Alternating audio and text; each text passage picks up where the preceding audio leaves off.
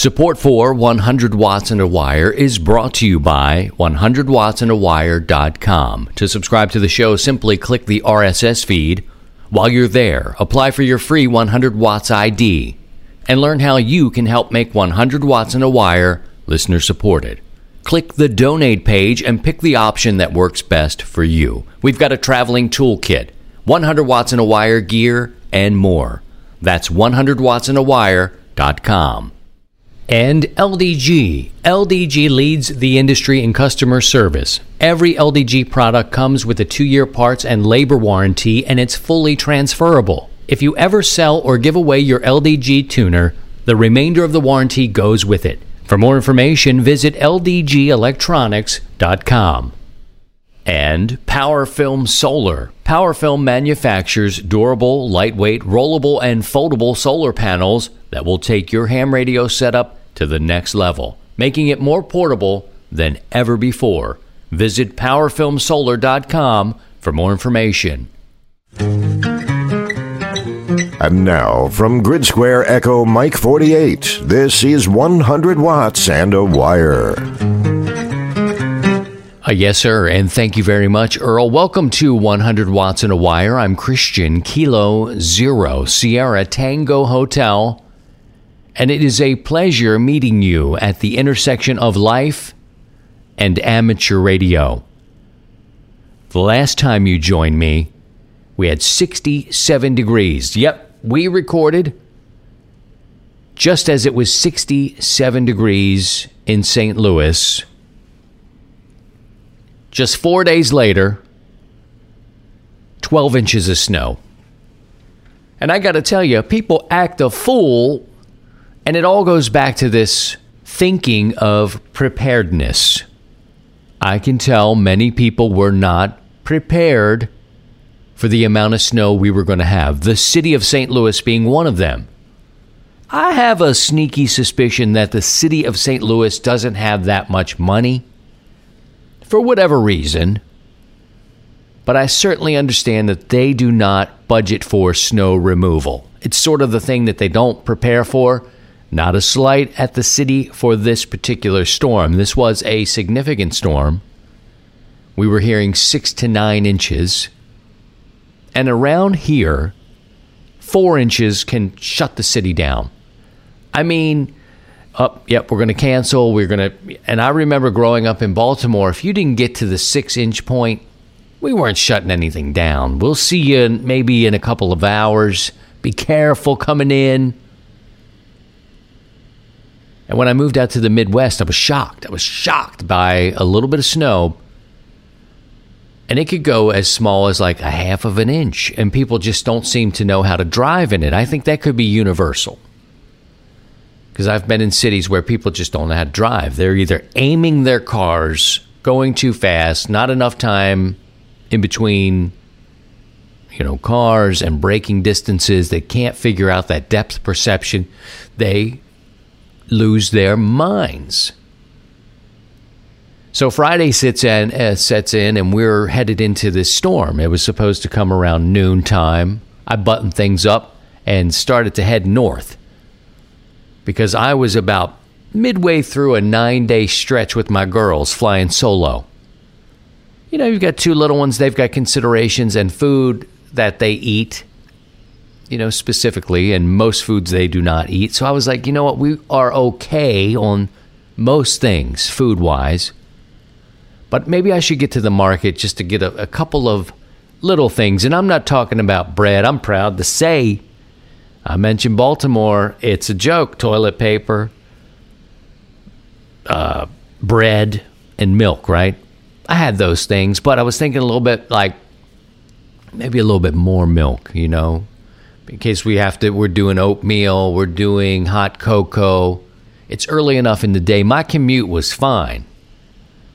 When I got to that market, oh, Lord.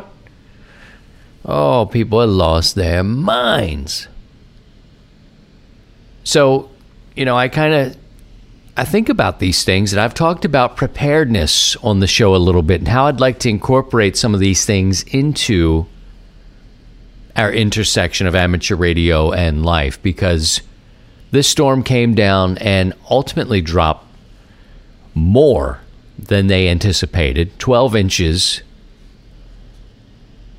And you talk about shutdown. I mean, shut shut it down. And with good reason, man. I think we shut things down because we understand people can't, you know, can't get around. They don't know what they're doing. People were stuck on the highways.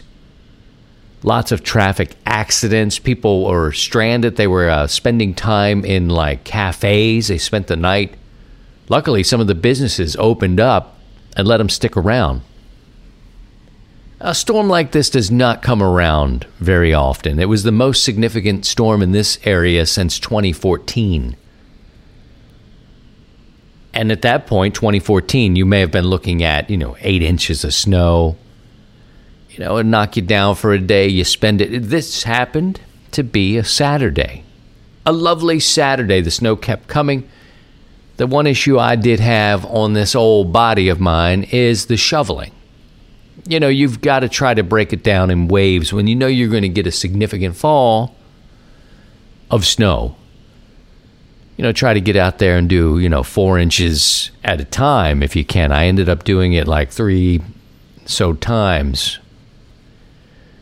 And, uh, you know, Sunday took a break. It was still snowing. It continued to snow, but just dusting we have to think about these times, and maybe this is a good opportunity to think about the things we need. And when I talk about prepping, I'm not talking about let's go crazy, you know, and dig a bunker and get five years worth of food and non perishables down there so we can survive the nuclear attack. Do you want to survive the nuclear ta- attack? That's a personal question. Don't answer it now. Think about it. Let's think about the 12 inches of snow that knocks you out, or the first 72 hours. In the coming weeks, maybe we'll talk about things that we can start to do and collect to have. First up in my book is water. What happens if we can't get fresh, clean water? What should we do? And a lot of the people that I subscribe to and read about in the prepping world, or at least that sur- sort of survival gallon of water per person per day is a good gauge. So that's something for you, a little seed, if you will, in this heart of winter. Think about your water purification and the water that you have on hand in case you're out of commission for a day. What sort of foods do you like to eat? Would you need to have? How would you cook it? How are you going to get by? Because on Friday, going to the stores, I'm thinking everybody in this mama samama is dependent on a bread truck delivery. And they are just, I mean, you, you look, and I was looking because I was calm. These people weren't, you know, it, they were calling it the snowpocalypse. But these people weren't, they were out there rushing to get stuff but people were calm doing so, just deep lines and checking out. And I was looking around like, what are you buying? You know, and things that are like, oh, okay. And some things, you know, when you have kids, cool. Some Twizzlers, some popcorn, some hot cocoa, spend the day with your children and your family. That's cool. That's a cool thing. But, you know, I don't know that you need the two liter bottle of soda. I mean, unless you're just going to dump that out and use the, you know, it's like, I don't know. To each their own, friends.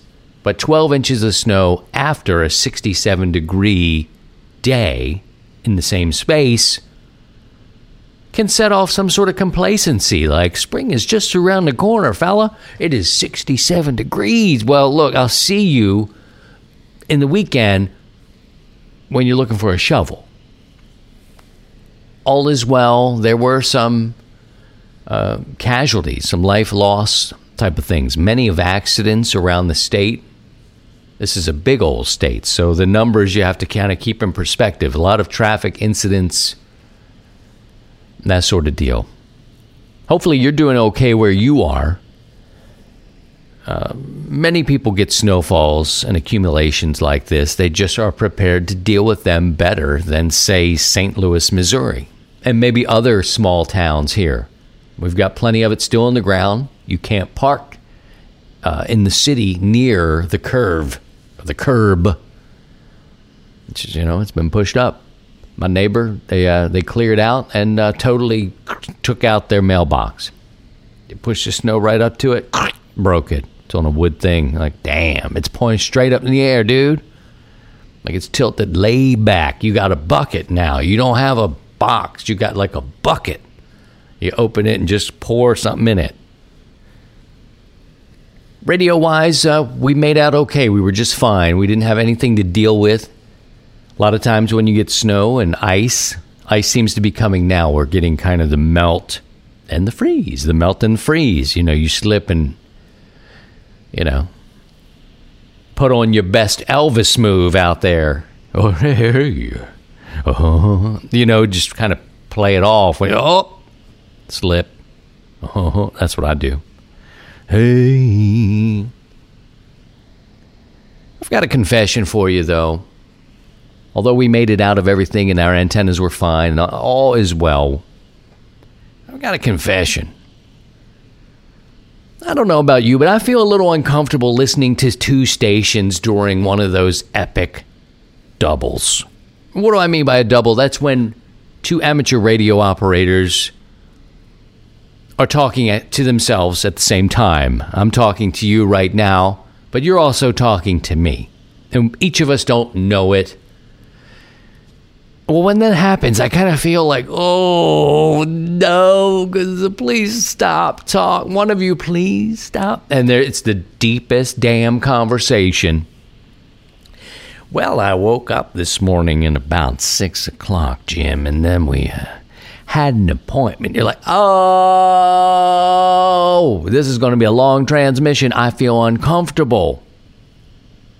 And the working conditions on 40 meters, well, I hadn't seen this since not, and, and it is nobody's fault. It's just that sometimes when we're delivering our transmission and we speak, we t- we pause, and it sounds like the end of a thought.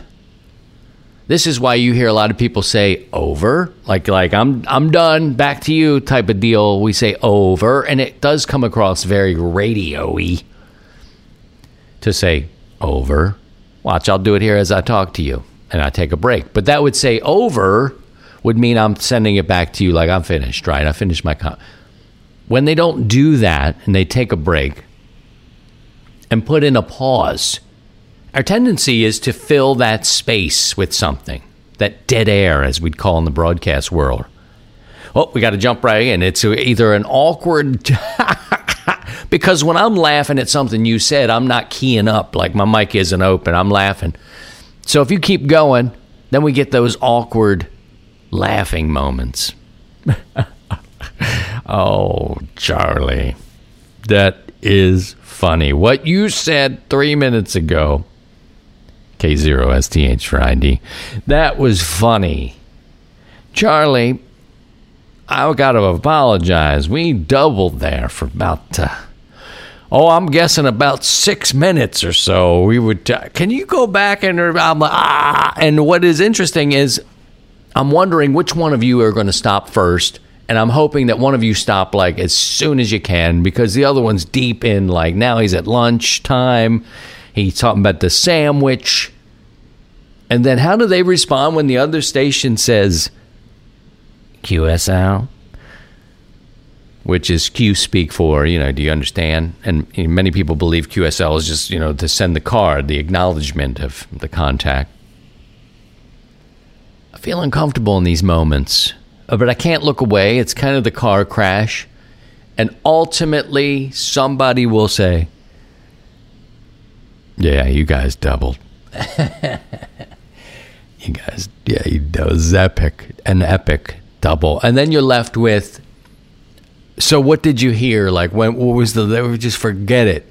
I got better go. Mama's calling. She's making my porridge now. I should probably get going. But Jim, it is such a pleasure to talk to you. Those moments. And and what do you do?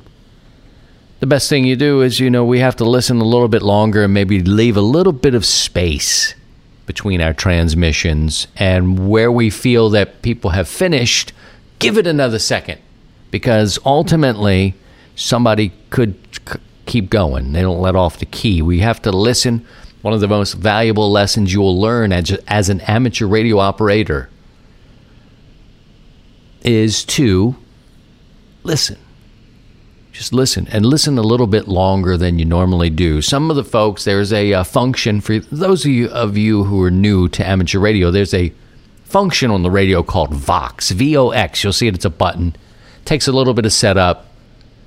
But essentially, that means you're listening to everyone's conversation, but your microphone is open also at the same time. So it's almost like a phone call. You know, you don't have to push a button to speak or release to stop. You're just in this Vox mode, which is sort of like the telephone, making a call on your rotary phone or your fancy thing with the buttons on it, landline. So let's listen a little bit longer to each other, and I think we will do better. Now, that's a lesson I learned years ago, and I'm not saying I haven't doubled with someone because you leave pauses naturally, and then the tendency is to jump right in there. But I asked our group, our listeners, you know, what was the most valuable lesson you learned in 2018? Any ham that is worth a, a, a, grain of sand will tell you we're learning something new every day. And I figure we just ended 2018. It's in the books, it's all buttoned up.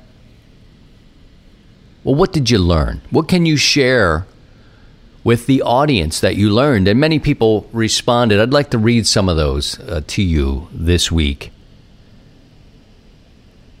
And again, you can join us and join this community. Everything is free. This show is free. I welcome you to subscribe to it by visiting 100wattsandawire.com. That's 100 wattsandawire.com. If you click the 100 Watts and a Wire page, you can subscribe to this podcast. You can listen to it. Everything's free. We have a 100 Watts ID program. We use these during activity days a couple of times every year in the spring and in the fall we have activity days. It's like a weekend where we get on the air, and we'll talk about that as we get closer.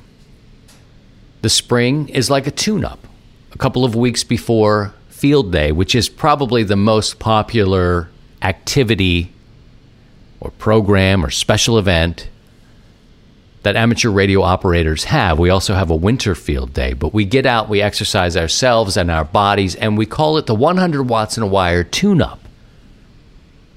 If you participate, you can win prizes from our sponsors, that sort of thing. And we do it again in the fall. We make contacts and we encourage you to get on the air. And if you can be portable, cool. If not, do it from your home. Well, the 100 watts IDs, they are sequentially issued to you. And you receive a number, and many people will share those during their contacts. Mine is 100. We've given away thousands of these numbers, and they're shared during special activities. We also share them on our Sunday evening net. We usually start on 40 meters with our net, and uh, during the winter, 75 meter phone opens up for us, and then we, we'll do a little bit on 40, and then we'll move uh, to 75 meter phone. Many people write and say, what, what frequency are you on? You know, that's kind of hard to determine in advance. We like to be around 71, 92, but it doesn't always work out that way. And then, uh, you know, 80 meters is, this time of year especially, can be packed. It can be packed in the evening times, and you just find a spot that's open and uh, go at it like that. But we start around 7 o'clock Central Time. That's 0100 UTC this time of year, 7 o'clock Central Time. You're welcome to join us. We also have a traveling toolkit. All of this can be found again at 100wattsandawire.com. Traveling toolkit, it has gone across the country. It helps hams with their projects. It is a time honored tradition to share your tools. Tools can be very expensive. All you have to do is make the request there at the website. Wait for it. You fall into a queue. If you're next, it comes to you. because the ham who had it before you paid for the shipping to get it to you. That's all you'll pay. You can see the contents of the toolkit online as well. Paying $12 to ship something is a lot cheaper than buying an antenna analyzer and all the tools to make different cables and that sort of thing. It's not so heavy, about $12, and it's there for you. So visit the website, join our community. We're also on Facebook. And getting back to our listeners, we have a very active community on social media Twitter and Facebook. You're welcome to join us at those locations. Well, I asked, what did you learn in 2018? Mario, or Marlo. Apologies, Marlo. Never take a break from amateur radio. You never think you'll be gone long, but if you blink 15 years, have gone by. And upon your return, some dear friends will be lost forever, and you'll never got to say the final 73. That's KA2IRQ. James said there's always something new to learn in amateur radio, but some people are not willing to do so. I need to recognize the signs and move on to someone who does want to learn. That is what I learned again in 2018. And two, ADV. Pastor Joe says it's not about the gear, it's the people. WA2JOE. Ron says, I find many people are interested and say they want to get into amateur radio for emergency preparedness purposes. I find that many want to do a minimum to invest, learn, and operate and practice. As a result, they will not really be prepared because of one thing the battery in the walkie would have been discharged by then. A handful have gotten to discover the magic and fun of amateur radio and have gotten on the air. They are exploring and growing. These will be the ones prepared for the next emergency AH6RH. Derek says unplug and disconnect even on a sunny day. Ken says use more or better guy ropes than you think are needed. K E8HZZ. Robert says always listen to 100 watts in a wire, N8HF. I like that. Very nice. Flip, good quality cables and coax are worth every penny. Time wasted and frustration over troubleshooting bad cables is pointless and more expensive in the long run. KT9X. Michael, don't let intimidation stop you. Just dive right in. VE3MEU.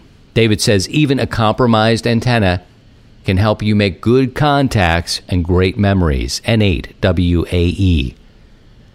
Matthew, if you go potty for more than 15 seconds, somebody will answer your CQ from 20 minutes ago. Kilo 8, uh, Kilo Echo 8, Kilo X ray. Oof, I butchered that. Sorry, Matt. KE8KYX. He's a new amateur general. Congratulations. Gian says receive antennas need tuners too. Eric, getting into amateur radio so you can be in good practice for SHTF comms can distract you from active prepping. Again, this goes back to what's your definition of prepping? Are we preparing for 72 hours? Are we preparing for 12 inches of snow? Are we preparing for the zombies? Now, I don't believe in zombies. I believe the zombies are the people who will be walking the planet who are not prepared and in the streets looking for water and food and shelter and things of that nature. Moving on, Rex says don't let anyone discourage you from making your own antennas or working mobile, including yourself. Jason, if you find new HF, if you are new to HF, which I am, don't let others discourage you with band conditions. Good one. Get on the air as often as you can and start collecting call signs. Maybe even use a Web SDR to help your hearing. KM6FAK. Jim says if you plan to play radio on vacation, be sure to test the exact configuration you plan to use, including cabling at home first. Also, bring a few clamp on number 31 ferrites for unexpected RFI. WU6K. Steve says, being an old dog, nearly 70, I've learned how to do digital FT8 and did it on my own setting it up. Trial and error. More errors to start uh, with, uh, but he got there. That is G0RDU. Thank you, Steve. Jason, tune it up, turn it on, key it down. You never know what works until you try it. Bag says the friggin' difference between uh, KISS, TNC, and older, real TNC.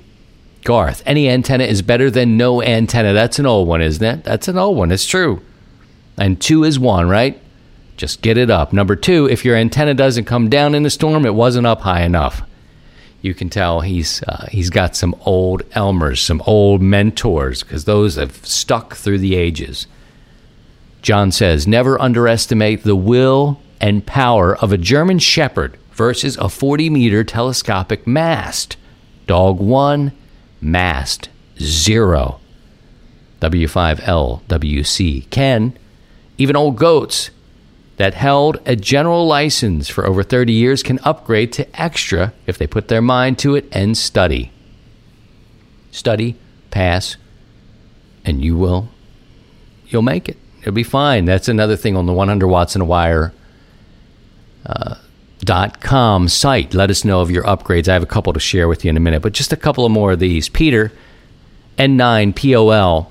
Being an Elmer to someone young or old doesn't matter. What matters is the joy and excitement on their faces when everything works and they are making QSOs, living vicariously through them. Very nice. And finally, Cleve, no matter what you hear on 75 meters you st- or your local 2 meter repeater, or what you read on the www, that's the interwebs, kid it's still just a freaking hobby. All right, many, many more there. If you uh, sign up for the 100 Watts in a Wire Facebook group, you can read through those. They're very good. Uh, good bits of advice. I don't want to keep you too long here, but uh, when we said, uh, oh man, and I've also got to get to Neil. Neil is here. We got to give you Neil's special op report. Let me tell you about the upgrades we have. Dennis Kilo Charlie 3, Mike Alpha Alpha is a new general. Bruce, also a new general. Kilo Golf 5, Yankee United Oscar. And Andy, Kilo Echo 5, Papa, Whiskey X Ray, all new generals. Congratulations and enjoy those new band privileges. Now, I've been talking about special ops here for a few weeks, and I want to talk about the next generation of hams. I'm curious with that. I have two young girls of my own. Both are interested. They're interested in what daddy's doing. I'm giving them exposure to radio more so than, hey, here's Ohm's Law. It's not a race for me to have the youngest ham in the world as an amateur extra, to have all my family extra class license operators. It's not going to go down like that. And you have to really tap into each child. I happen to have two. And my friend Neil, WB9VPG, is an educator and a teacher. He's seeing uh, the youth as teenagers in high school, and he works with them daily in their club. So I wanted to pick his brain and have him share his experience. He's going to introduce himself to you now, but as we go, he's going to talk about how maybe you can get your student, if you're a teacher, or maybe how, how you can get something started for the youth, the next generation of ham. Here's Neil. Hey everyone, I'm Neil, WB9VPG from Bloomington, Indiana.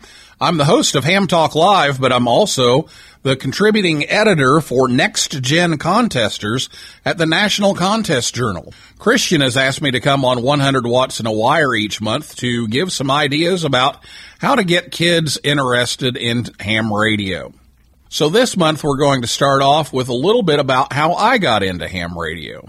my dad decided that he was going to pursue a career in electronics in high school, and so he took a vocational electronics class. And the teacher of that class was a ham radio operator. And so he introduced ham radio to the class and gave the opportunity for some of the students to take the test and become a ham. Well, dad didn't do that right away. He was interested, but he got kind of sidetracked with some other things and didn't follow through with it. But later on in life, when he was an electronic technician at a hospital in Vincennes, Indiana, a doctor gave him a box full of old electronic equipment that he didn't want anymore. And one of the things in that box was a code oscillator. And so he got out the code oscillator and was trying to fix it and get it uh, working. And he started sending some Morse code with it. And of course, me being a an inquisitive five year old had to know what was making that sound. And so I started asking dad, you know, what's that sound? Why are you doing that? And and so he showed me and explained to me what he was doing.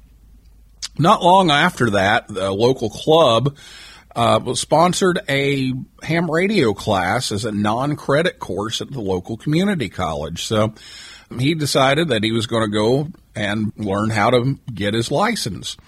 He wanted to take me along, and the flyer for the class said that um, you had to be 13 or older, and so I couldn't go.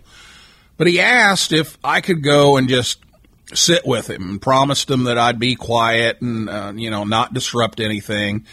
And uh, so they said, yeah, okay, sure. If you want to bring him along, he can sit next to you. And as long as he doesn't cause any trouble, he can come along with you.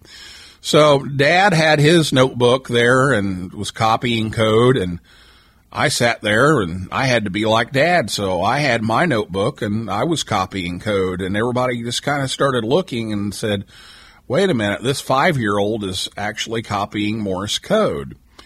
And so that kind of intrigued everybody. And so I just kept on going to the class and uh, I learned Morse code. And so I took the code test. And the first time I just barely missed passing the test.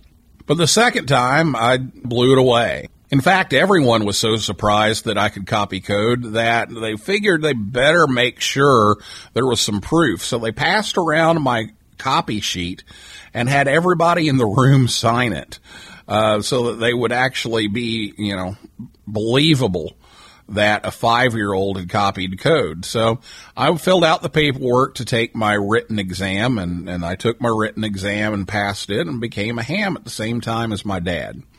And a year later, mom couldn't stand to not know what we were saying in Morse code. So she went to the class just to learn Morse code so she could know what we were saying and ended up becoming a ham as well. So that was my start. I, I started off because of what my dad did and my interest in the Morse code. That's an important lesson, I think, for getting kids involved in ham radio a lot of times we think that we need to get these kids licensed right away, that the license is the first thing.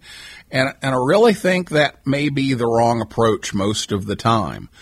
I think that getting them interested in the radio rather than give them a chance to take yet another test, as if they're not bombarded with tests enough, uh, is really the way to go. And so I would encourage you to get kids started enjoying ham radio before introducing the idea of studying for a test.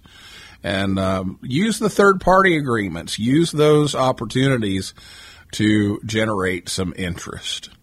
For 100 watts and a wire, I'm Neil Rapp, WB9 VPG. Thank you very much, Neil. I want to encourage you to check your email filters now. Many people signed up to be a sustaining member in January of 2018. Well, this month, your membership will expire. I'm going to just send one note to you at the beginning of the month to let you know, you know, it's time to renew. If you want to renew and you find value in the 100 Watts and Wire community, Now's your time. Don't let your membership lapse.